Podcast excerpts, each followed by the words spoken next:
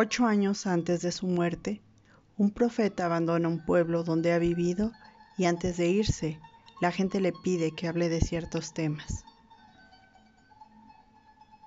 Entonces un hombre rico dijo, háblanos de las dádivas.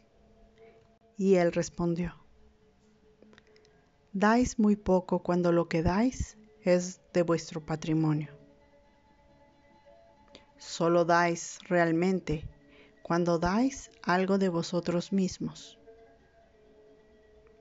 que son vuestras posesiones, sino cosas que atesoráis por temor a necesitarlas mañana. Y mañana.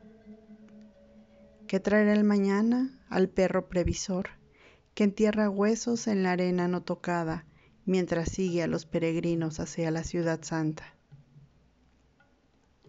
¿Y qué es el temor a la necesidad, sino la necesidad misma? Cuando el pozo está lleno, ¿no es realmente el miedo a la sed una sed insaciable? Algunos dan un poco de lo mucho que tienen y lo dan buscando el agradecimiento.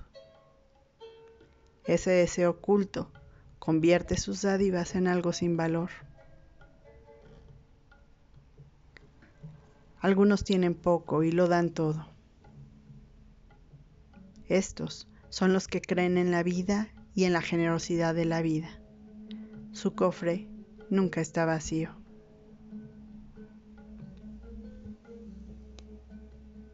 Algunos dan con placer y ese placer es su recompensa.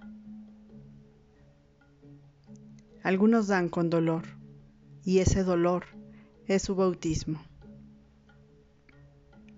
Algunos dan y no conocen el dolor de dar, ni buscan el placer de dar, ni lo dan conscientes de la virtud de dar.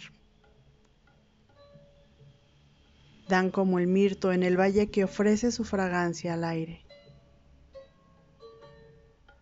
Por las manos de los que son como estos seres, habla Dios. Y desde el fondo de sus ojos Dios sonríe sobre el mundo. Bueno es dar cuando os piden, pero mejor es dar antes, movidos del propio corazón. Y para el hombre de puño abierto, la búsqueda del menesteroso es mayor placer aún que el dar. ¿Y hay algo vuestro que pueda guardarse? Todo cuando tenéis será dado algún día. Dad pues ahora, para que la estación de las dádivas sea vuestra y no de vuestros herederos. A menudo decís, yo daría, pero solo a quien lo merezca.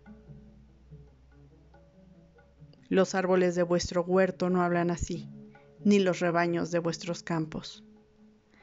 Dan para poder vivir porque guardar es morir. Porque quien es digno de recibir sus días y sus noches, merece recibir de vosotros todo lo demás. Y quien mereció beber el océano de la vida, merece llenar su copa en vuestro arroyuelo. ¿Hay merecimiento mayor que el de quien da el valor y la confianza, no la caridad de recibir? ¿Y quién sois vosotros para que los hombres os muestren su seno y os descubran su soberanía? ¿Quién sois para atreveros a ver el desnudo sus méritos y su dignidad? Mirad primero si merecéis ser donadores y los instrumentos de la dádiva. Porque en verdad es la vida la que da la vida, mientras que vosotros que os creéis dadores no sois más que testigos. Y vosotros, los que recibís, todos sois receptores.